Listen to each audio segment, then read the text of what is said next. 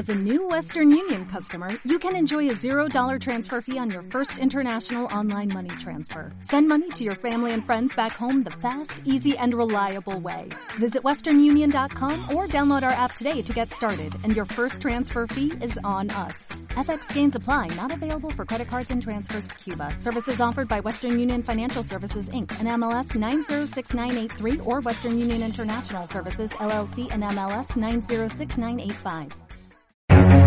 En la actualidad necesitamos respuestas claras y concretas para enfrentar a la sociedad en la que nos toca vivir. Fe y actualidad. Respuestas bíblicas a los dilemas de hoy. Bienvenidos.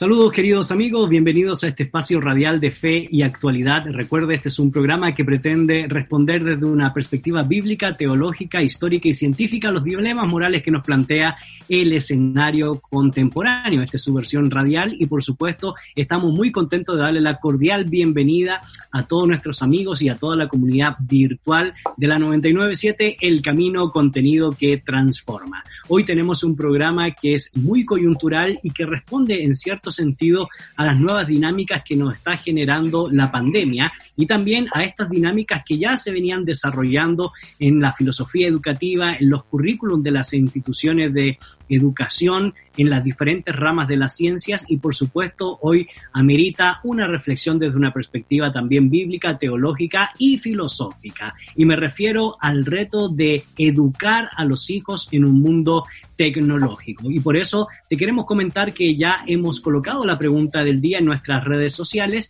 las cuales nos puedes eh, seguir a través de Instagram como Fe y Actualidad y también por medio de Facebook, que es donde precisamente se está desarrollando esta transmisión en vivo. Y la pregunta que hemos colocado es, ¿cuáles son los retos de educar a tus hijos en un mundo tecnológico? Nos encantará que ustedes puedan participar junto con nosotros y estaremos, por supuesto, atentos a sus perspectivas acerca de este tema. Pero bueno, no me encuentro solo, me encuentro muy bien acompañado y quiero presentar pues hoy a mi buen amigo, el profesor Don David Suazo. Don David, bienvenido a este espacio de Radio Fe y Actualidad eh, aquí por la 997 El Camino, contenido que transforma. Gracias Gonzalo, qué gusto estar de nuevo en el programa y, y con un tema que, bueno, yo no estoy criando hijos ahorita, pero estoy metido en este asunto tecnológico y, y vamos a ver este, cómo resulta. Se, ve bueno, pero, pero tiene muchos hijos espirituales, así que todavía le queda por educar y criar a bastantes. Los educo teológicamente en las escrituras y en la tecnología. Bueno. ¿Qué tal? Bueno, vamos a estar dialogando de eso. Y hoy tenemos también dos buenos invitados y me refiero a la profesora eh, Mayra de Ramírez. Hermana Mayra, gracias por estar junto con nosotros nuevamente aquí en este espacio de fe y actualidad. Gracias, Gonzalo, a ustedes por la invitación. Eh, de veras que eh, es una alegría poder eh, conversar con este tema tan interesante que los que hemos sido padres, como dice David, nunca dejamos de serlo, ¿verdad? Entonces necesitamos herramientas para poder colaborar incluso con los padres más jóvenes ah, que están teniendo sus hijos ahora y con los que vienen detrás en nuestra familia. Así que muchas gracias. Correcto. Y también quiero presentar a un buen amigo, licenciado en teología, pastor y, por supuesto, miembro de TGC, eh, Coalición por el Evangelio, nuestro buen amigo Fabio Rossi. Fabio, gracias por compartir junto con nosotros en este programa de Fe y Actualidad aquí por eh, El Camino 997. Gracias, Gonzalo. Para mí es un honor estar aquí con los profesores David y, Mayra y con todos ustedes, eh, hablando así, como dicen, de un tema que si antes era importante, ahora con la cuarentena eh, se, ha, duplicado el interés, así que creo que va a ser edificante esta plática. Y vale la pena, don David, partir de la historia para ponernos en contexto, porque si bien es cierto, vamos a hablar hoy de tecnología, y claro, cuando nosotros mencionamos tecnología, y sospecho que la gran mayoría de nuestra comunidad piensa en tecnología digital o tecnología virtual, pues a lo largo de toda la historia siempre ha habido tecnología, es decir, la educación ha ido avanzando y ha ido situándose de acuerdo al desarrollo de las ciencias, al desarrollo de la teoría educativa misma. Podríamos situarnos desde anales de la historia respecto a la filosofía educativa, sin embargo, pensemos un poco por lo menos a partir de la reforma protestante, don David, en términos generales hasta nuestros días, cómo interesantemente la educación también ha ido sujetándose a los avatares de los tiempos, don David. Bueno, sí, un par de cosas eh, antes. Primero, ya lo mencionaste, hoy se asocia casi automáticamente tecnología con lo digital, con Internet, con computadoras, con teléfonos eh, inteligentes. Este, y es natural porque eso está ahí encima, enfrente, y es lo que tenemos y lo que más nos influye. Pero la tecnología es mucho más que eso. Eh, ha sido mucho más que eso en el pasado y aún ahora es más que eso. Eh, la tecnología ha acompañado a la humanidad desde, siempre, ¿eh? desde las cosas más rudimentarias y la fabricación de herramientas, y cosas para, para la, la, la vida cotidiana han estado ahí. claro, hay algunos momentos especiales en la historia y hay algunas cosas que son como hitos históricos que, que se comparan, por así decirlo, a lo que hoy eh, estamos viviendo con, con, con, la tecnología digital de ahora. Eh, uno puede pensar en lo primitivo y piensa en la, la invención de la, de la, rueda, por ejemplo. eh, eso fue revolucionario. Eh, es tecnología primitiva, decimos, pero bueno, ahora ¿quién puede vivir sin eso? Claro. Este, una tecnología que no es muy, muy buena en la Edad Media, eh, sirvió para, para, muchas cosas malas, es la invención de, de las armas de fuego, pero revolucionó todo. Eh, revolucionó la vida, revolucionó el mundo político, el mundo militar, este, pero pocos, eh, pocas décadas antes de la Reforma Protestante vino otro invento tecnológico revolucionario que es la imprenta. Eh, y, este sí cabe en una categoría muy similar a lo que hoy estamos viviendo nosotros. Eh, se dice que, que, en unos pocos años, eh, a partir de la invención de la imprenta, se pudo poner a disposición de la gente más libros para que la gente pudiera tenerlos que los que se habían puesto en, publicación en todos los siglos anteriores de la historia. Y, la reforma protestante misma se dice que, que le debe a la imprenta eh, su, su, desarrollo también, eh, y viceversa. Eh, hay una relación en que los dos se desarrollaron y, se necesitaron mutuamente. Pero bueno, eh, el auge de las ciencias después de la reforma, la reforma produjo eh, un cambio cultural que desarrolló eh, el interés por las ciencias, por estudiar la naturaleza, por estudiar los astros, por estudiar, y hay teorías revolucionarias en, eso en esa época, y, y fueron apareciendo inventos, instrumentos eh, instrumentos de medición, instrumentos para, para ver las estrellas, instrumentos eh, en general. Eh, pero ya más adelante, ya llegando a la modernidad, aparece el invento de la máquina de vapor, que es otro invento revolucionario, que nace, este, especialmente nace en las máquinas textiles, en las fábricas textiles, pero se aplica luego al mundo de la navegación, en los barcos, eh, el ferrocarril eh, y después en los automóviles eh, el motor de combustión interna, que si yo digo, si hubiéramos estado nosotros viviendo el siglo XIX, la segunda mitad del siglo XIX, nosotros habíamos, habríamos dicho algo similar a lo que hoy estamos diciendo. Habríamos dicho, muy, muy optimistas habríamos estado en aquel tiempo y habríamos dicho, bueno, mire, la ciencia y la tecnología nos están resolviendo todos los problemas de la vida, todas las cosas se están facilitando y era verdad, era cierto. Eh, así que ahí tenemos grandes y grandes avances hoy lo que tenemos hoy es, es digamos que es sobrepasa todo lo que se ha hecho antes porque eh, va más rápido y parece no tener límites. y eso genera eso genera, claro, la, discusión que hemos de tener el día de hoy. Sin embargo, eh, profesora Mayra llama mucho la atención lo que nos plantea don David a la luz de la historia, porque tanto las ciencias como las realidades coyunturales que se veían en las sociedades utilizaban para beneficio del desarrollo de sí mismo, del individuo o de las agrupaciones o de las conglomeraciones, pero eso también fue generando ciertas eh, dificultades, porque eh, inevitablemente la ciencia provocó progreso, pero también ese progreso provocó destrucción. Así que una de las cosas que vamos a discutir hoy es cuáles son los desafíos o las complejidades que nos genera la tecnología digital, pero también a la luz de la historia, cuáles fueron esos desafíos y complejidades que le generaron a los seres humanos a pesar del adelanto, a pesar de la ciencia, a pesar de la tecnología situada en cada momento, porque es inevitable a la hora de desarrollar una filosofía educativa no tomar en cuenta los pro, pero también los contra, profesora Mayra.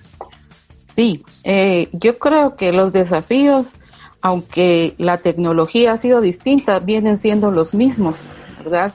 Tanto para padres como para niños, porque ambos, en ambos, ambos lados, usan la tecnología, ¿verdad? Y eso afecta en cómo va a ser la relación de padres e hijos, qué consideramos, cómo consideramos la tecnología, cómo la usamos, cómo permitimos que se use, para qué la usamos. Yo creo que eso a través de los siglos ah, viene, así, viene siendo lo mismo. Por ejemplo, yo recuerdo en mi época eh, de crecimiento, el desafío de nuestros padres eran las horas de televisión, porque era la novedad.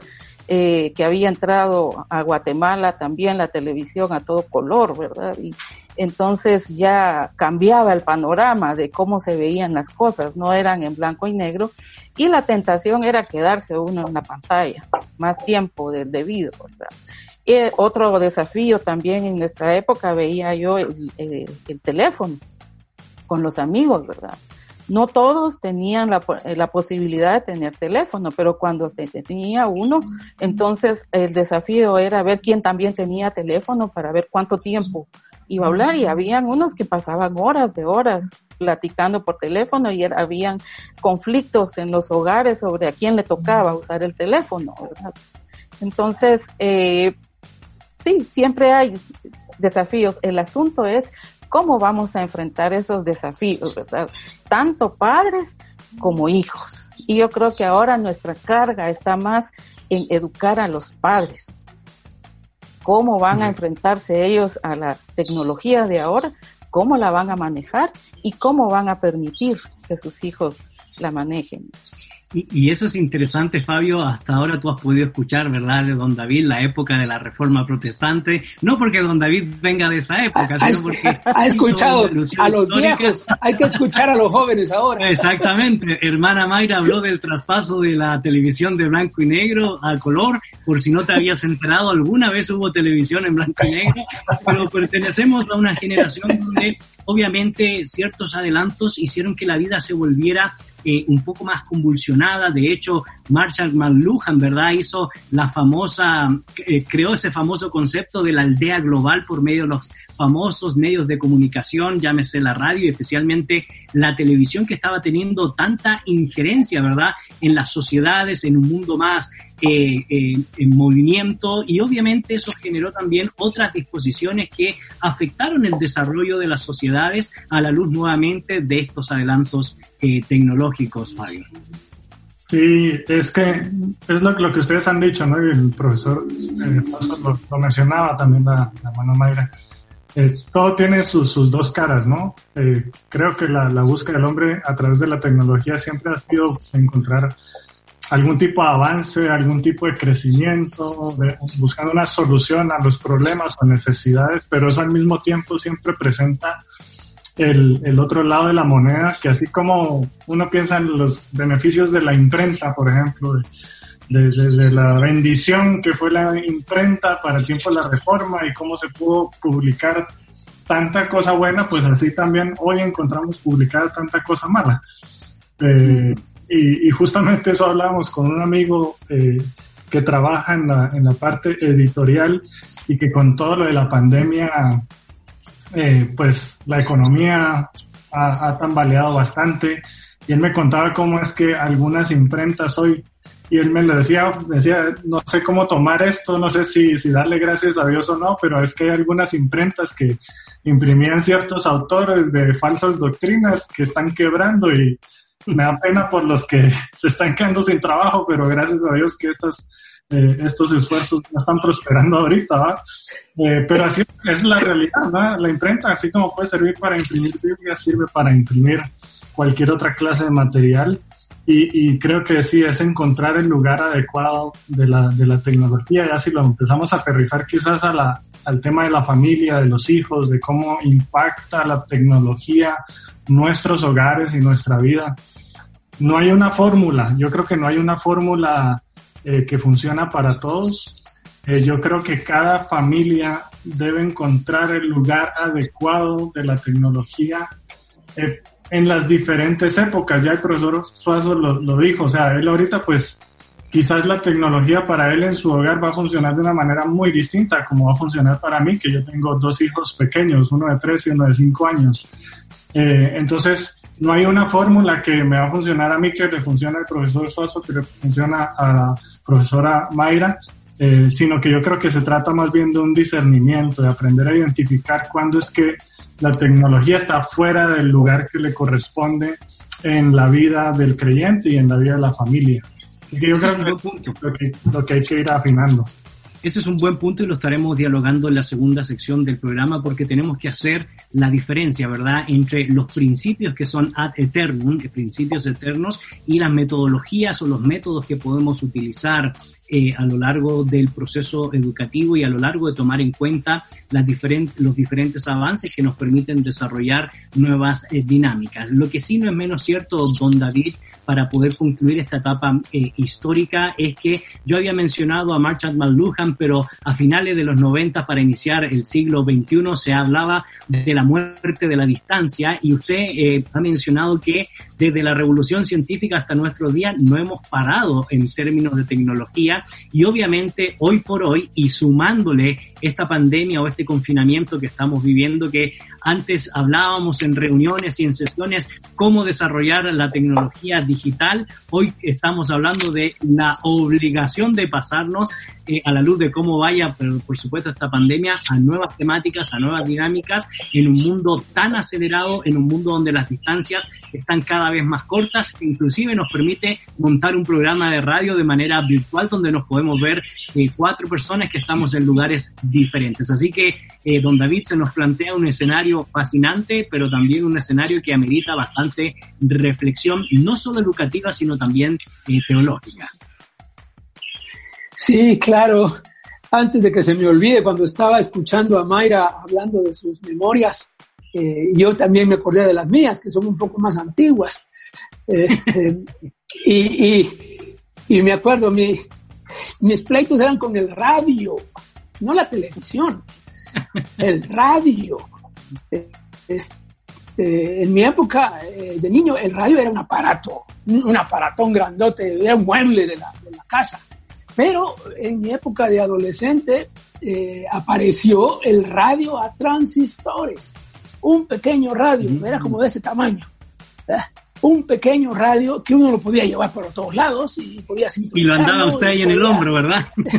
no, eso ya, eso, eso fue un poco después, esa era, era otra ah, cosa. Las grabadoras, las radiograbadoras. Las famosas radiograbadoras.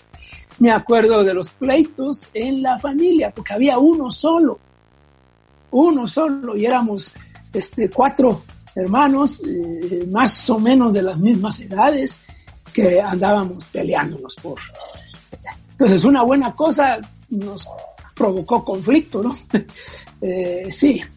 Y la otra cosa que ya está relacionada con lo que me has mencionado es que la relación entre eh, la gente, las diferentes generaciones y la tecnología es interesante. Eh, ha sido, por lo regular, desde la generación adulta, ha sido un poco la resistencia, un poco el rechazo, incluso un poco eh, la condena. Eh, pensando, por ejemplo, en la radio y pensando en la televisión. Eh, desde el mundo cristiano se condenó. Se condenaba como, como la caja del diablo. La caja del diablo. Se hizo famosa la expresión la caja del diablo. Eh, y, y, se predicaba sobre eso y se, se, se acusaba a las personas de, de, estar pecando eh, al estar ahí eh, frente a la, caja del diablo. bueno, eso ilustra la, la relación ambivalente que ha habido a lo largo de la historia entre las, las personas y las tecnologías nuevas. Ahora ha sucedido lo mismo. En, en esta generación ha, estado pasando lo mismo. Nosotros recordamos muy bien, eh, hace, qué sé yo, 15, 20 años, cuando había gente condenando el Internet, imagínense, condenando el Internet porque era satánico, eso era del, mal. Eh, ahora, ahora mismo, en este mismo momento, ya están saliendo las condenas de la tecnología 5G. Así la tecnología 5G está siendo condenada en varios lados por razones eh, comerciales más que todo y, por razones de seguridad en otro sentido. Eh, pero desde el mundo evangélico eh, se está condenando ya porque ahí está, esa es la clave del nuevo orden mundial y ahí es donde nos van a, controlar todo, nos van a, van a, tener todo, todos nosotros estaremos, bueno, ya estamos ahí, les cuento, ya estamos controlados de todos modos, pero es, es una relación ambivalente porque por un lado está eso y, y luego con el paso del tiempo como que nos da vergüenza lo que se dijo en el pasado y, tenemos que, actualizarnos y, como arrepentirnos de nuestros.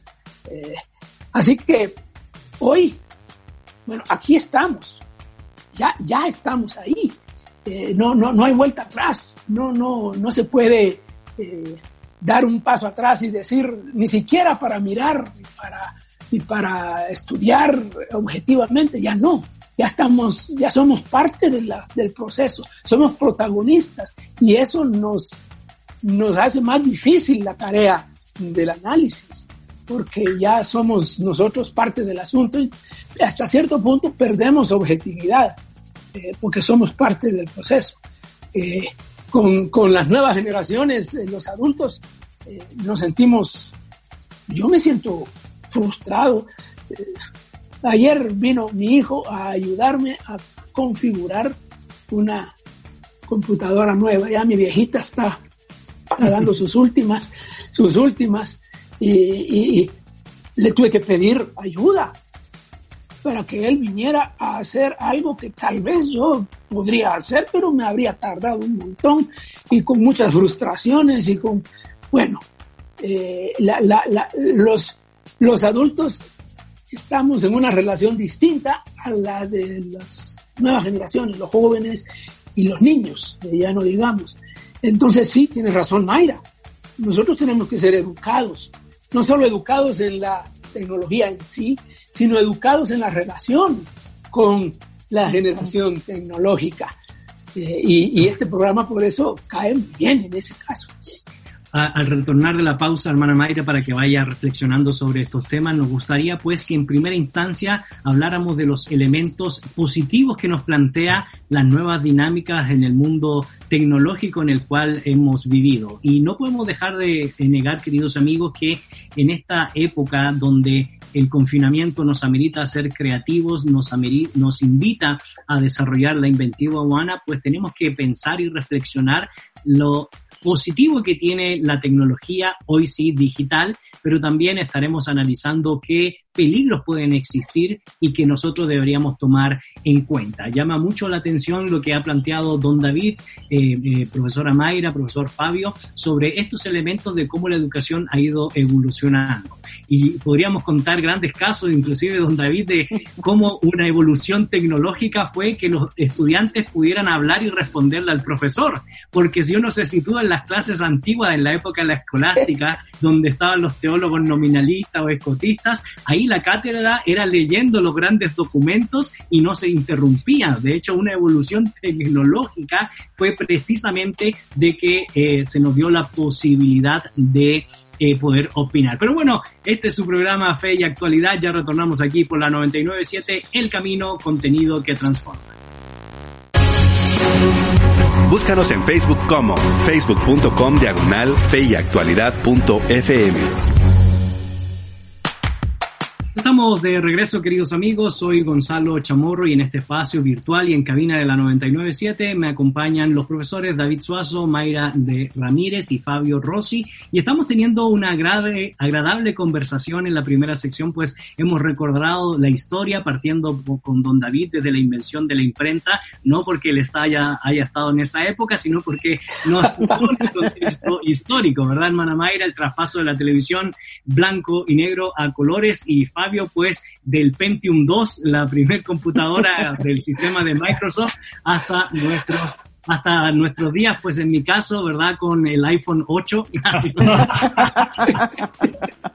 y obviamente en todo este proceso han habido diferentes tipos de interpretaciones acerca del uso de la tecnología para la labor educativa, tanto en la escuela o en lo que diríamos nosotros a veces de manera errónea en el mundo secular y en la iglesia. Y hablábamos cómo se condenaba el uso de la radio, cómo se condenaba, inclusive antes de la radio, asistir al cine, ¿verdad? Porque se citaban textos de que era pecado sentarse en sillas de escarnecedores, dice la palabra, y por eso no había que asistir al cine, hermana Mayra, o inclusive, como mencionó don David, de que ver televisión era pecado porque era el cajón del diablo, y hoy casualmente muchos eh, interpretan que parte del desarrollo tecnológico, sobre todo de las invenciones del Silicon Valley, ¿verdad? Con el Internet, también genera ciertos peligros. Sin embargo, el proceso inevitablemente del desarrollo de la tecnología y hoy la tecnología digital ha generado indudablemente eh, crecimiento en la sociedad y por eso me gustaría que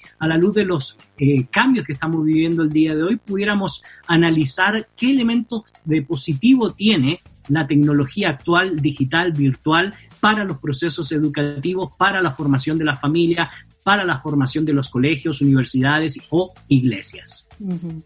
Yo creo que estamos en una época bastante bendecidos con tanta herramienta, porque si esto lo, podemos considerar como una herramienta educativa, ahora con la pandemia sería imposible que los chicos siguieran sus estudios, la mayoría están siguiendo eh, en línea, eh, ven sus clases, así como nos estamos reuniendo hoy.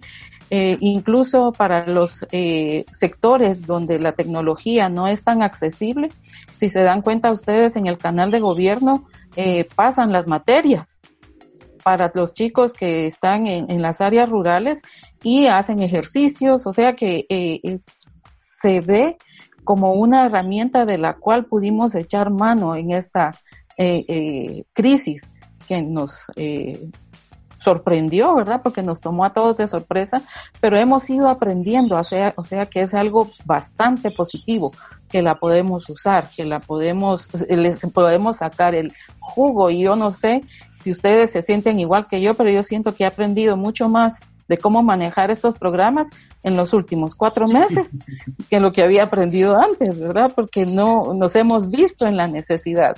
Y yo creo que como padres también a, los chicos, yo conozco a varios maestros que pasan todo el día eh, pegados en su pantalla de computadora atendiendo a los niños y en las tardes atendiendo a los padres, porque los padres también han tenido que involucrarse más en la tarea educativa de los hijos. Eh, incluso eh, para los que no tienen una, acceso a una computadora, hay plataformas que se usan por teléfono. Entonces, eh, los chicos reciben tareas, envían trabajos. Nosotros tenemos un, trabajo con chicos en un ministerio con chicos en una aldea de Zaragoza. está remota en cuestión de desarrollo, pero está muy cerca de la ciudad de Guatemala. Pero ahí los chicos reciben y envían trabajos por teléfono, por teléfono celular, ¿verdad? O sea que es bastante positivo. Y eso nos llama a, a, un punto que me gusta tratar mucho de, que se llama adaptabilidad, una característica que nosotros tenemos que desarrollar ahora. Nos tenemos que adaptar. No nos podemos resistir y decir, no, con esto no quiero eh, yo eh, tratar, porque, por ejemplo, en esta época estaríamos perdidos. Eh, a mí me ha tocado ir a la casa de mis padres y enseñarles cómo eh, se usa, ¿verdad? Eh, estas plataformas, porque aunque estaban acostumbrados a usar algunas aplicaciones, el uso de estas plataformas no las conocían, ¿verdad? Y, incluso ellos han estado dispuestos a poderlo usar para poder tener más contacto. Entonces nos tenemos que adaptar, tenemos que tener una capacidad de podernos adaptar para poderlo tomar eh, de la forma más positiva. Para esto necesitamos una mentalidad flexible. Ser flexibles, ¿verdad? No ser cerrados, ¿verdad? No ser, eh, no, no etiquetar la tecnología solo de que podemos sacar cosas malas, sino que tenemos que ser bien flexibles y ver, ver las circunstancias en un cuadro global, no solo en nuestro propio eh, entorno, ¿verdad? Eh, y aprender a ajustarnos, aprender a ajustarnos, ¿verdad? Si somos flexibles, vamos a encajar, vamos a encajar y vamos a sacar lo positivo de la tecnología. Y así como hay elementos positivos, también hay elementos negativos, pero estaremos hablando y que debemos considerar, estaremos hablando de eso en un momento. Sin embargo, Fabio, desde tu perspectiva, la pregunta es la misma. ¿Cuáles son los elementos positivos que tú ves eh, en este desarrollo de la tecnología digital? Muchos creían que cuando Neil Armstrong pisó eh, ¿verdad? la luna, ya con eso se había visto lo máximo y que no iba a haber más que, que ver. Sin embargo, todo esto de la revolución tecnológica, porque es una revolución tecnológica digital, ¿verdad? Ha generado cambios impresionantes, no solo en el proceso educativo, sino en el comportamiento humano en términos generales. Yo me recuerdo que el año 95 eh, hice un curso en un, en un instituto técnico profesional para aprender a usar Windows 95. Y yo veo que ahora mi hijo agarra el teléfono, ve, hace dos cosas, cuatro, y ya en menos de un día ya sabe utilizar un programa, una app o qué sé yo, porque pues, yo tuve que tomar un curso y, veo como la facilidad de mi hijo para tomar su tablet, tomar el teléfono y poder contactarse con sus, con sus amigos o mi hija, de verdad que ahora hace reuniones en Zoom, ahora está teniendo su clase todo de manera virtual. Realmente los procesos interesantemente han cambiado y hay muchos elementos positivos, Fabio, que podemos destacar.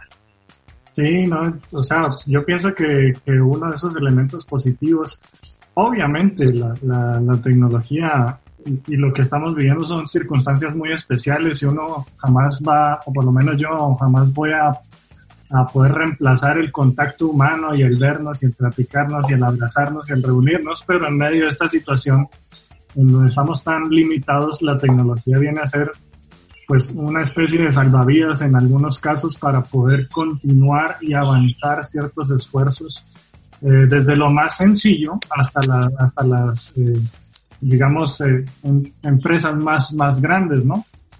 yo pienso, como hemos estado hablando de, de, la escuela en casa, por ejemplo, en nuestro caso, nosotros hacemos escuela en casa. Ya veníamos haciendo escuela en casa, así que la pandemia no nos agarró tan en sorpresa ahí eh, pero vino a reforzar eso. Digo, ¿qué sería, realmente qué sería de, todos nosotros y de, de, nuestros hijos si no tuviéramos esta oportunidad de la tecnología? O sea, yo recuerdo haber escuchado, y la verdad es que no estoy muy seguro, pero recuerdo haber escuchado que eh, algo similar que pasó donde se tuvo que cancelar clases y la demás, eh, los chicos perdieron el año, o sea, simplemente no pueden seguir estudiando. Eh, es una pausa gigantesca en su, horario escolar y simplemente no, ¿cómo vas a promover a alguien a un grado que, no ha estudiado? Entonces, la verdad es que en ese sentido la tecnología ha venido a ser una, una gran bendición. Si lo ponemos en términos prácticos, como lo que mencionaba Pana Mayra, de la comunicación, o sea, la, abuelita de mi esposa, por ejemplo, tiene 86 años y, y uno la mira usando WhatsApp, o sea, ella se maneja el WhatsApp, tiene su teléfono y todo el asunto y por ahí se comunica. Pero, ¿qué pasaría? O sea, realmente, ¿cómo le haríamos si ella no pudiera usar el WhatsApp en este tiempo en donde no se puede visitarla con la frecuencia que, que uno quisiera y lo demás, eh, incluso en asuntos de la iglesia, o sea, digo, las reuniones de, ancianos de nuestra iglesia, eh, las hacemos vía Zoom, porque es el medio, entonces digo, la verdad es que, que la tecnología realmente tiene un, un lado muy, muy positivo eh, cuando nosotros lo usamos en el lugar que corresponde y le sacamos el provecho que, corresponde. Así que sí creo que no es bueno, como hemos comentado, lanzar juicios sobre algo eh, porque algunas veces se usa para mal. Yo creo que no hay que generalizar eso, sino que hay que aprender a ver el, lado positivo y la bendición que trae estos avances. Correcto. Y obviamente, don David, hemos hablado de los elementos positivos y si usted quiere mencionar algunos otros, lo puede hacer, pero también hay elementos que deberíamos comenzar a cuidar y tener ciertas reservas. A mí me llama mucho la atención eh, leyendo un texto, un dato que me enviaron de que la Academia Americana de Pediatría recomienda a los padres evitar la televisión y el tiempo de pantalla para los niños menores de dos años. O sea, eso quiere decir que un gran porcentaje de niños menores de dos años ya están pasando bastante tiempo formándose por eh, lo que nos plantea eh, la, televisión y dice que los mayores de dos años eh, no pasen más de dos horas frente a la pantalla. Y eso parece que sí es una realidad porque, bueno, también esto genera cierta complejidad, don David. Si quiere agregar elementos positivos, pues puede hacerlo, pero también pensando en los peligros o en las dinámicas que puede generar este desarrollo tecnológico. Solo puedo agregar un dato a lo que acabas de mencionar. Yo, yo leí ese artículo también. Eh, eh, perdón, David. Eh, hay una consecuencia cuando a los niños se les da, se les expone a pantallas en los primeros dos años. Eh, y es que desarrollan una falta de atención, mm. porque las figuras en las pantallas pasan demasiado rápido, demasiado rápido son los cambios. Entonces ellos desarrollan el no poder poner atención por periodos más largos de tiempo. Y se ha visto, según estas personas de la Academia Pediátrica Americana, eh, son los niños los que después presentan eh, déficit de atención en su desarrollo escolar. Han sido expuestos a, las pantallas en general eh, antes de cumplir los dos años. Gracias. muchas gracias por esos datos y ahora entiendo por qué me comporto como me comporto. Bueno, ya tenemos aquí un, ejemplo entonces de esos problemas. Eh, bueno, sí, algunos asuntos eh, positivos más. Quisiera mencionar la cuestión propiamente educacional. Eh, la, tecnología como tal facilita el, el, hacer las cosas, el, el comunicarnos, el relacionarnos, el, poner a disposición de los, los materiales, las clases, pero en el proceso mismo eh, educacional también hay un elemento o varios elementos que, que son, son positivos, son de ayuda. Em, yo no sé qué ha pasado con, con ustedes o, con otros que están, digamos, enseñando en línea, enseñando virtualmente.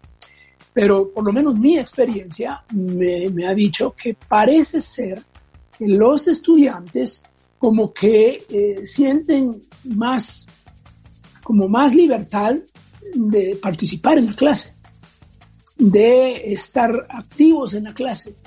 Eh, tal vez eh, el hecho de que pueden este, quitar la pantalla y solo oír la voz y que no se, no se miren, ¿no? se esconden, porque en un salón de clases no pueden hacer eso y entonces son como que son más tímidos en el salón de clases y son como más atrevidos en la pantalla, en, lo virtual. eso yo lo he experimentado ahora eh, con personas que yo conozco, que yo sé cómo son. Eh, así que parece que tenemos una ventaja ahí. Entonces, eh, bueno, la educación virtual llegó para quedarse, pues. No es que esto es para mientras. No es cosa de que mientras pasa la crisis hagamos esto y luego regresamos a hacer más de lo mismo. No, no, no. Eh, llegó para, para quedarse y para desafiarnos a hacer ajustes y hacer cambios eh, significativos en, los procesos educacionales. Ahora, con los niños, eso que se acaba de mencionar, eh, bueno, ese ha sido un pleito de toda la vida, de todas las generaciones, por lo menos desde la televisión para acá. Eh, es, es, ha sido, antes se hablaba de los seis años, ¿eh? que antes de los seis años el niño no debería pasar una cierta cantidad, porque era cuando el niño empezaba su clase, sus escuelas, digamos, eh, y que llegaban a la escuela habiendo pasado más horas viendo televisión que lo que pasarían estudiando por el resto de su, de su primaria y su secundaria. Entonces, eh, imagínense que ahora estamos diciendo que es antes de los dos años. Eh, parece que la cosa está perdida de los dos años en adelante, ¿no? Eh, pero lo, que, lo que está pasando ahora es que es, dígale eso a un padre de familia, dígale eso a un maestro de la escuela ahora en esta, en esta crisis. Este, ¿cuánto, ¿Cuánto tiempo tienen que pasar los niños? No viendo una caricatura en televisión, ¿eh? en pantalla tomando su clase. Y, ya, yo, tenemos un, nietecito de seis años. Eh, el pobre está, está frustrado porque este era su primer año en el colegio. Comenzó. Y ya para marzo se le acabó se le acabó la alegría de... Pero él sí tenía esa, esa eh, curiosidad de, de, los juegos en la televisión o en la computadora o en el teléfono y los padres luchando por controlarle los horarios. Si tienes permiso para tanto tiempo, tienes permiso para tal hora. Ah, y él más o menos iba en eso. Ahora, el colegio mismo le manda los juegos, que son juegos educativos, son juegos, eh, ya está, solo es cosa de un clic y ya está. Eh, pero y, sí, me lo están mandando y, ¿qué hago? Dice él, ¿verdad? Esto es parte de la escuela. Eh, así que se ha vuelto parte de la escuela aquello que nosotros estábamos con tanta cautela, ¿no? Y con tanta precaución, mejor no, tranquilo. Y este, es, es, es, un, es un dilema. La verdad es que se vuelve un dilema en, cierto momento. Y claro, vienen los peligros, ya, los peligros. Eh, el peligro mayor no lo veo, lo veo con los niños, pero lo veo más con los adolescentes. Eh, porque lo que está pasando es que estamos formando, y digo yo estamos porque somos parte del proceso, eh, generaciones que están perdiendo ciertas habilidades ciertas habilidades que son propias del ser humano para la sobrevivencia y para las relaciones. Ya, los chicos ya no saben ni, hacer gestos. ¿Eh? No saben lo que significa un, ojo apachado. ¿Eh? Todo está ya, ya todo está ahí puesto y no, no, no, no, no saben cómo comunicarse con personas eh, frente a frente, cara a cara. Eh, no, no, son habilidades relacionales. Correcto. Y luego nos estamos volviendo eh, medio esclavos de eso, ¿no? Que esa sí es una advertencia bíblica, por supuesto, que no tiene que ver solo con la tecnología, tiene que ver con cualquier cosa, los bienes que nos pueden esclavizar. Pero hoy nos estamos no solo volviendo esclavos a los dispositivos en sí, sino a lo que los dispositivos nos dan, nos proveen. Eh, y, eso es, es, un riesgo terrible. Nos, nos va a, alejar unos de otros y nos va a alejar de Dios, a fin de cuentas, ¿no? Aunque uno dice, puedo encontrar la Biblia en el celular. Sí, sí, pero son otras cosas los que estamos encontrando ahí. Y eso es interesante lo que nos plantea don David, eh, profesora Mayra, y estaremos dialogándonos después de esta pausa porque es cierto, hoy no solo es la tecnología digital, sino también las tecnologías de la información. Hay tanta información en los medios digitales de comunicación que tristemente también se ha perdido el filtro de cómo nosotros estaremos evaluando la calidad de la información, pero no solo información, sino también una serie de problemáticas que nos genera este tipo de acceso a un mundo que anteriormente se mantenía oculto y hoy está presente en cualquier medio digital como son eh, la, la, pornografía o las drogas digitales inclusive que nos está planteando ese escenario. Estaremos hablando de eso, profesora Mayra, Fabio también para que podamos reflexionar y ustedes queridos amigos les queremos invitar a que puedan seguir participando junto con nosotros respondiendo la pregunta del día. ¿Cuáles son los retos de educar a nuestros hijos en un mundo tecnológico? Te recordamos que las vías de comunicación son a través de Instagram y Facebook y nos pueden encontrar como fe y actualidad. Regresamos en un momento más aquí por la 997, El Camino Contenido que Transforma. Búscanos en Facebook como facebook.com diagonal feyactualidad.fm. Ya estamos de regreso, queridos amigos. Soy Gonzalo Chamorro y en este momento, en este espacio virtual y en cabina de la 997, me acompañan los profesores David Suazo, Mayra de Ramírez y Fabio Rossi. Y estamos teniendo una agradable conversación respecto a los retos de educar a nuestros hijos en un mundo tecnológico. Y nuevamente te queremos invitar a que puedas participar junto con nosotros respondiendo a la pregunta del día. ¿Cuáles son los retos de educar a nuestros hijos en un mundo tecnológico? Desde su perspectiva, nos encantaría escuchar precisamente lo que usted cree que se se constituye en un reto en estos tiempos, no solo por el avance de la tecnología, sobre todo digital, sino también por los retos que nos genera la pandemia que estamos viviendo en estos días. Eh, profesora Mayra, planteamos un poco sobre lo que estamos viviendo en estos días y obviamente, ahí se escucha el, perrito de Don David, ¿verdad? El chucho de Don David. Este, y una de las cosas interesantes eh, que planteamos es que si bien es cierto esto genera muchas cosas positivas, también ha generado elementos que pueden producir un peligro si no lo tratamos bien. Yo les decía que hablamos de la tecnología de la información, hay mucha información, pero también se ha ido perdiendo el filtro de cómo nosotros vamos a decidir si esa información es aceptable, loable, y también nos enfrentamos pues a que tenemos acceso a cosas que antes se mantenían de manera oculta y hoy está público, como por ejemplo la pornografía pornografía o inclusive las drogas digitales, como se ha mencionado en nuestros días, profesora Mayra. Gracias, Gonzalo. Sí, eh, me quiero referir específicamente a, a los teléfonos, a los teléfonos inteligentes, porque yo creo que eso es lo que más eh, está causando problemas. Eh, el uso de computadora, pues hemos visto que es muy positivo y eh, es fácil de controlar para los padres en una computadora qué es lo que sus hijos están viendo para los padres que son cuidadosos en ese sentido.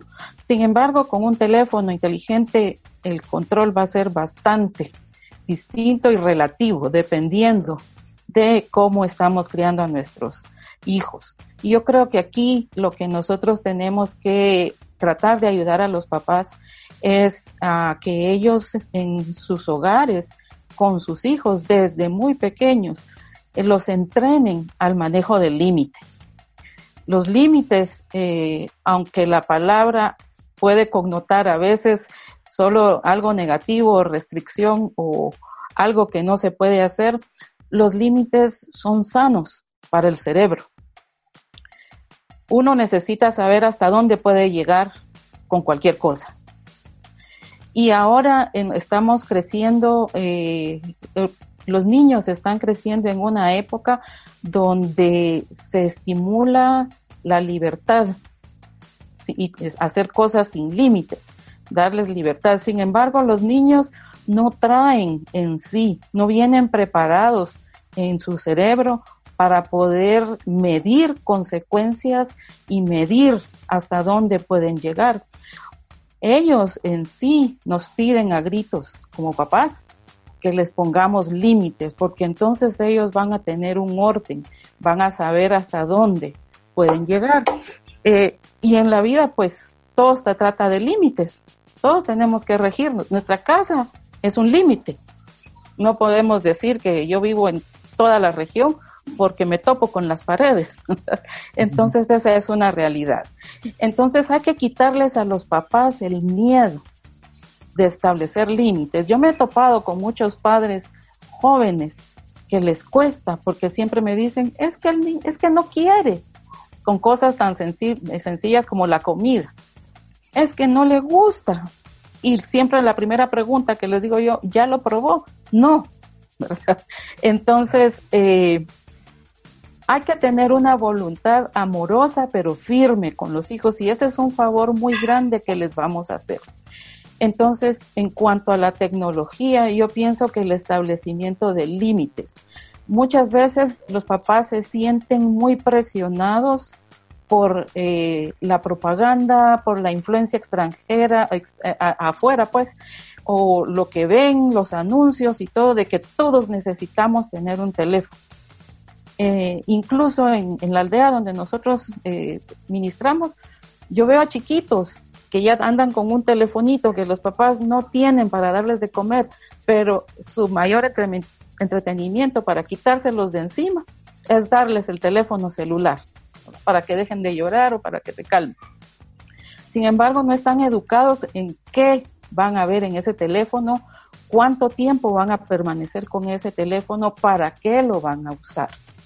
Entonces, yo pienso que los niños nos lo van a agradecer mucho eh, cuando vayan creciendo, que nosotros vayamos manejando.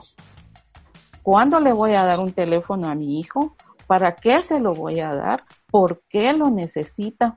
Y esas son preguntas que nos pueden ir respondiendo ellos poco a poco. Y una razón no válida es porque todos lo tienen. Siempre nos van a decir, es que, ¿por qué yo no? Si todos lo tienen. ¿Por qué yo no? Eh, y eso es a lo que hace a los papás rendirse en la batalla muy temprano, porque hay una presión muy fuerte. Pero yo pienso que como padres cristianos que queremos criar hijos sanos emocionalmente y, y también que busquen al Señor, el establecimiento de límites va a ser muy útil para ellos, ¿verdad? Si, por ejemplo, le voy a empezar a dar a mi hijo una pantalla a partir de los tres años, porque ya vimos que antes no me voy a tratar de limitar para que él tenga todas sus herramientas cerebrales listas para poner atención, ¿verdad? Porque yo sé que va a ser un, le estoy haciendo un favor, ¿verdad? No porque está llorando y se me va a tranquilizar con, con ver la pantalla.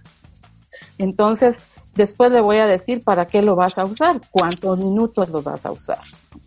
Yo pienso que para mí una palabra clave en la educación de los niños y específicamente en la tecnología es límite. Desde muy pequeños hasta cuando se van de nuestra casa. Y esto específicamente es muy útil para los adolescentes también. Y por eso que mencionaban de la pornografía. Está tan a disposición de cualquiera.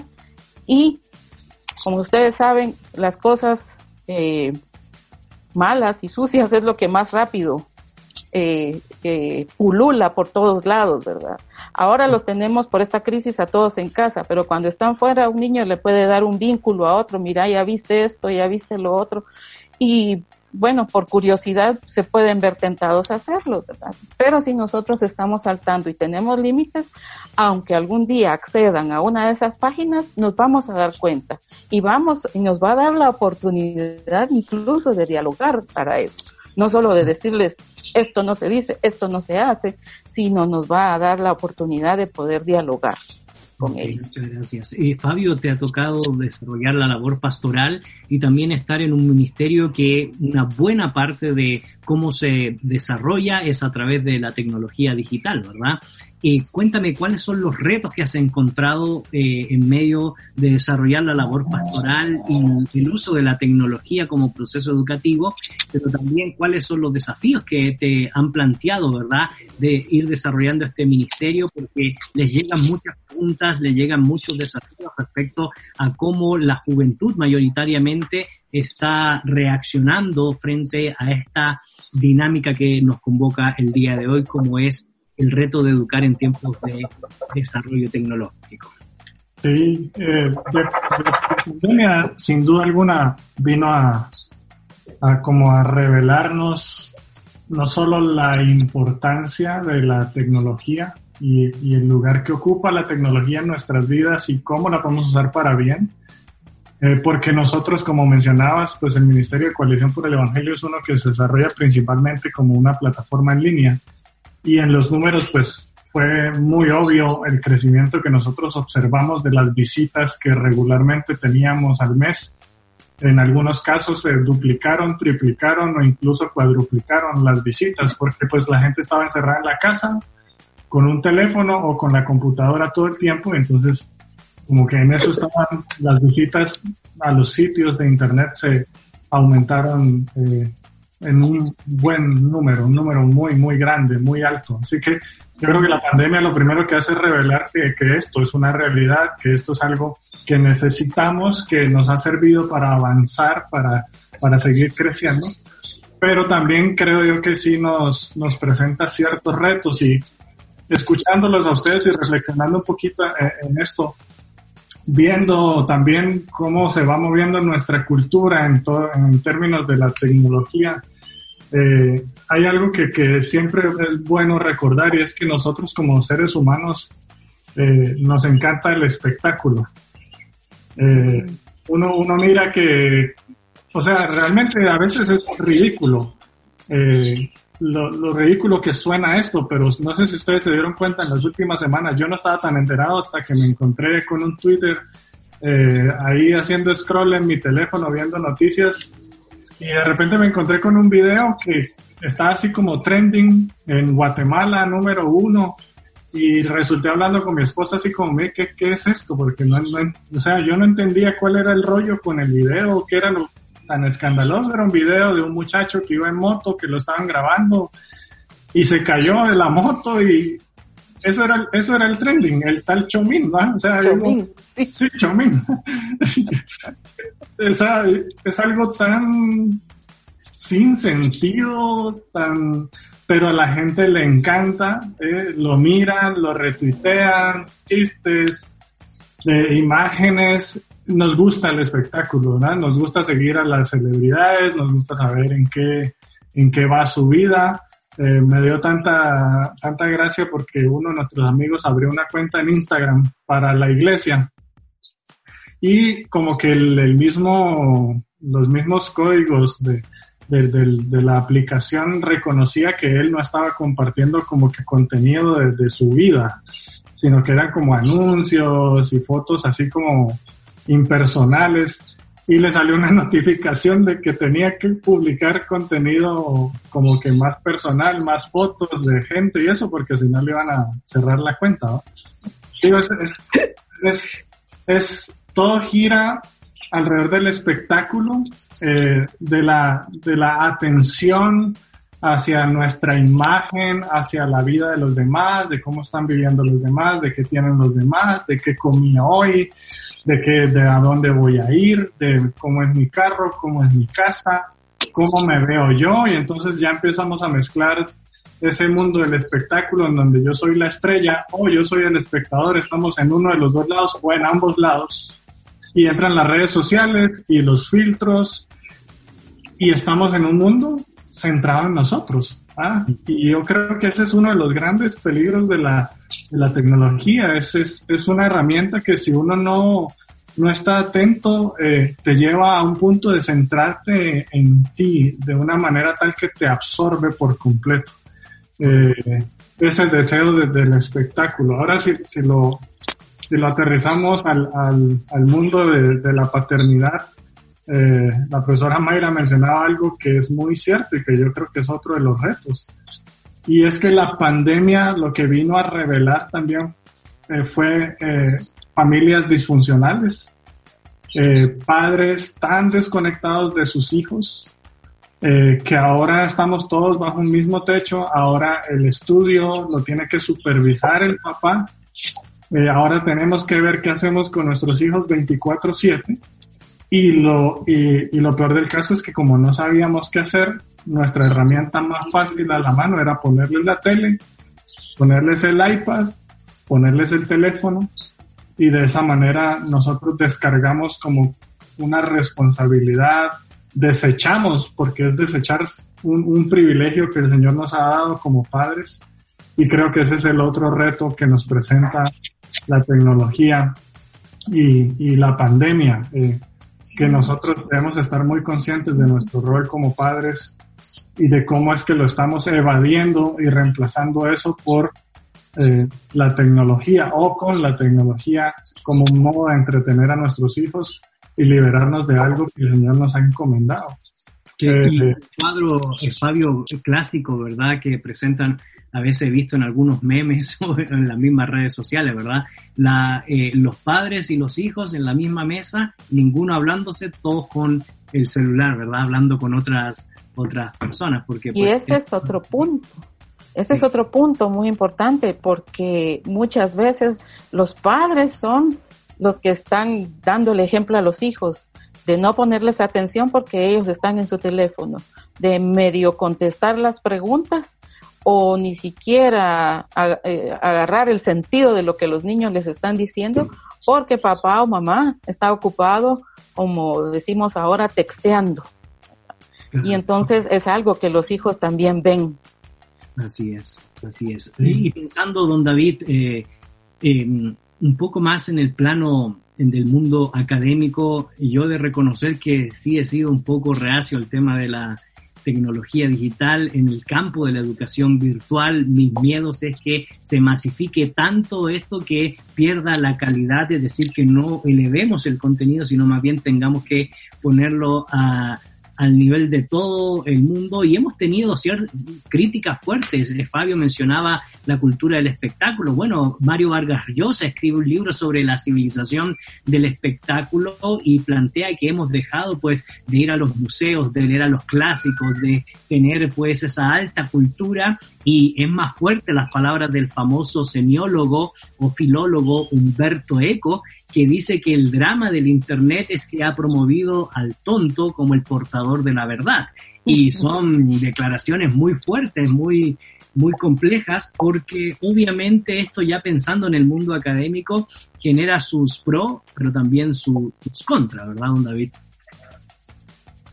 Bueno, sí, eh, ah, arrancando desde lo que se ha dicho en el tema de, de la familia, de los hogares, eh, tenemos que reconocer, eh, ya Fabio mencionó algo de eso eh, hace un ratito, que, ha habido, digamos, los padres ausentes, literalmente ausentes, físicamente ausentes en la casa. Y entonces la niñera, la niñera puede ser una persona o puede ser la televisión, ahora puede ser este, la computadora o el teléfono, eh, se está encargando de formar. Y el mundo del entretenimiento es quien está formando a nuestras nuevas generaciones, eh, la industria del entretenimiento. Eh, y, ahí estamos nosotros de nuevo en el riesgo de perder las oportunidades de formar. Los padres siempre han hecho eso, los padres siempre se han escudado en, la escuela, en la escuela que le enseñen eh, las ciencias y las letras, en la iglesia, en la iglesia que le enseñen a, a, portarse bien y a, y a, creer en Dios y todo, y, y, estamos delegando las tareas que nos corresponden. Bueno, ahora tenemos la tecnología y se agrega otro más eh, a quien vamos a, delegar. Entonces es eh, el, el, el, el drama de los padres ausentes, pero, como dijo Mayra hace un rato, los padres siguen ausentes aunque están presentes. E, e, ese es, el drama. Eh, porque están ahí, pero no están. y, aquellos que tienen la intención de hacer algo no saben. No saben qué hacer. No saben cómo jugar con los niños.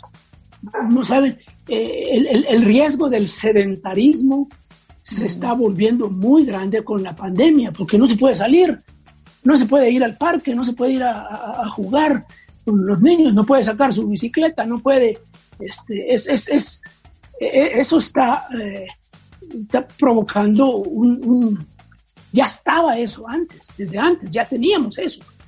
¿eh? Eh, los, los adolescentes prefieren jugar un juego en, la, en el teléfono que salir a jugar a la calle o salir a jugar al campo es, es, es, para mí eso es, patético, ¿no? Es, eso no es parte del desarrollo de la, normal de la naturaleza humana, ¿no? pero luego viene... Demostrado, Perdón, don David, y se ha demostrado la famosa frase, niños mimados, generación adulta débil. sí. Y el, elemento moral detrás de esto que se ha mencionado de, diferentes formas, eh, ya mencionamos cómo se condenaba esta tecnología o esta otra a lo largo de, las generaciones. Eh, y, hay pues un, cierto, eh, una cierta validez. pero la verdad es que la, la, tecnología en sí no es neutra, pues. Eh, la tecnología no es ni buena ni mala. La tecnología no toma decisiones, no toma decisiones morales, son herramientas, herramientas eh, útiles, valiosas. Este, la, son los seres humanos los que toman decisiones y son los seres humanos los que deciden cómo usan la tecnología, cómo usan la herramienta. Eh, somos responsables entonces de tomar decisiones morales de las herramientas que tenemos a la mano. Eh, y, eso, eso tenemos que decirlo y tenemos que enseñarlo eh, para que la gente no, no, no, no piense que es o, le echa la culpa a, la tecnología, antes ah, culpa de, nah, ¿cuál culpa? Yo soy responsable. Yo tengo eh, la facultad de tomar decisiones y de saber. Y ahí entra el juego de los límites. Ahí es, es no, no solo los límites para saber qué no hacer o dónde no pasar, ¿por qué? ¿verdad? Y ahí vienen las decisiones morales. Pero entrando en este tema, sí, yo tengo las mismas preocupaciones con el tema de la educación virtual. Eh, ahora, lo virtual es lo real. Eh, miren, estamos jugando con las, con las palabras, porque ahora lo virtual es lo real. Esto que estamos haciendo nosotros ahora con este programa es virtual, pero es real. Esto es. Ah, entonces, ¿cómo es que eh, esta realidad nos va a crear un, una línea tan fina que de repente no vamos a saber, no vamos a saber qué, sí, que no, qué es virtual y qué es real. Este, una de esas pérdidas que, los niños van a ir teniendo con el tiempo. Eh, se ve en, las películas de ficción, se ve en las películas de los superhéroes ahora, eh, que, que, que, bueno, ¿Qué es o no es? Si sucede o no sucede. Los niños están con esos dilemas ¿ah? y, a veces eh, hacen cosas, eh, travesuras peligrosas porque no están distinguiendo bien la cuestión real de la cuestión virtual. Bueno, ese es un asunto. ¿eh?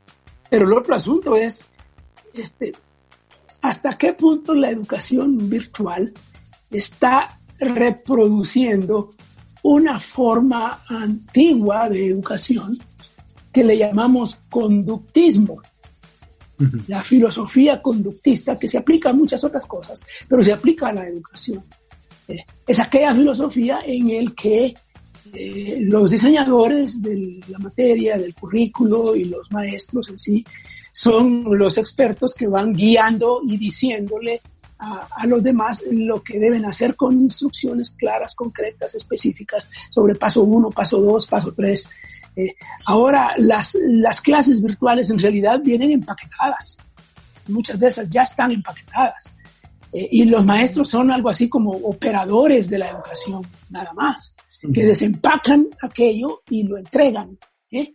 Es una delivery, ¿no? Le entregan eh, a, los estudiantes.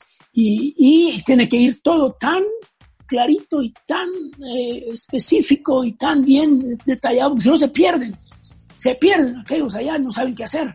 Eh, este, bueno, yo, yo, yo estoy luchando con eso, yo voy por otro lado. mi educación no está allí. Y, ahí viene la cuestión de, claro, estoy hablando de educación superior, pero aún en educación primaria y en educación secundaria, este, ya, ya estamos, estamos en lo constructivista, aunque es una herramienta postmoderna que tiene sus fundamentos filosóficos cuestionables, es una herramienta, sigue siendo una herramienta que podemos eh, aprovecharla y usarla para bien. Este, y, y la, la, la educación es por naturaleza relacional. Es relacional por naturaleza la educación. Claro que uno puede tener relación virtual, y uno puede crear comunidades virtuales de aprendizaje a, toda edad. Eh, pero ¿cómo nos aseguramos de que la relacionalidad de la educación eh, se, se mantenga, se estimule, se fortalezca? Yo digo que estamos, estamos perdiendo, no, no, estamos más preocupados por transmitir los contenidos, por transmitir la, la, la, los, el, digamos, el, el, el, tema correspondiente y, y no estamos transmitiendo vida, no estamos transmitiendo vivencia, no estamos transmitiendo la experiencia de la vida, que es lo que, que es lo que forma al fin de cuentas. Así es. Bueno, este, son, son, son desafíos fuertes para mí. Y, y, la verdad que, como hemos mencionado en otras ocasiones, este es un tema que no se agota en un espacio de radio tan pequeño. Eh, el tiempo se nos ha ido como si nada, ya estamos por, mm. por concluir. Y oh. sin embargo, queremos eh, desafiar brevemente con palabras eh, finales, hermana Mayra, Fabio y, y don David. para nuestra comunidad virtual que está preocupada, ¿verdad?, por la pandemia, pero también eso puede ser muy supositivo en el sentido de que puede sacar lo mejor de nosotros para volver a educar a nuestros hijos a la manera del Señor y también para evaluar todo lo que es agradable ante Él y desechar todo lo que no le agrada al Señor. Hermana Mayra, palabras finales.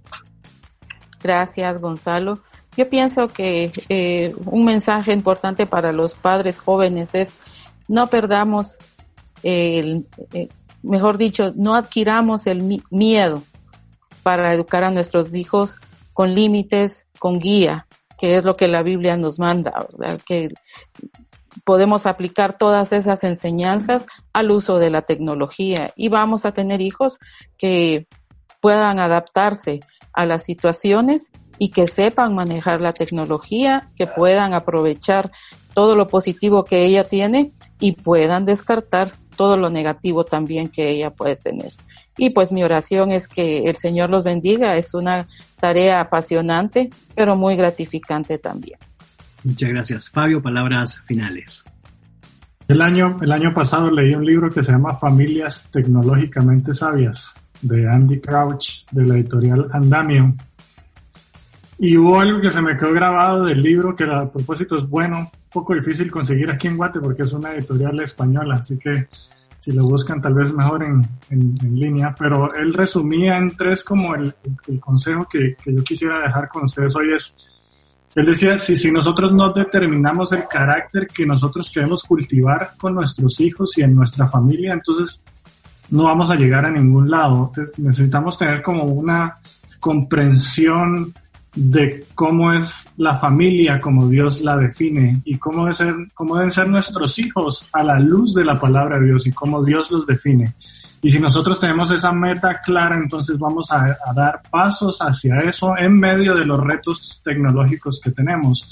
El segundo consejo es que después de definir el carácter es que nosotros tenemos que adaptar el espacio eh, porque podemos tener la meta clara, pero si llegamos a la casa y la casa está llena de tecnologías y como dice la hermana Mayra, no hay límites sobre en qué momento, en qué lugares eh, puedo yo usar eh, mi teléfono, puedo ver la televisión, puedo usar mi computadora. Entonces, si nosotros no adaptamos ese espacio, no hacemos los ajustes intencionales al hogar, entonces no vamos a poder avanzar hacia esa meta.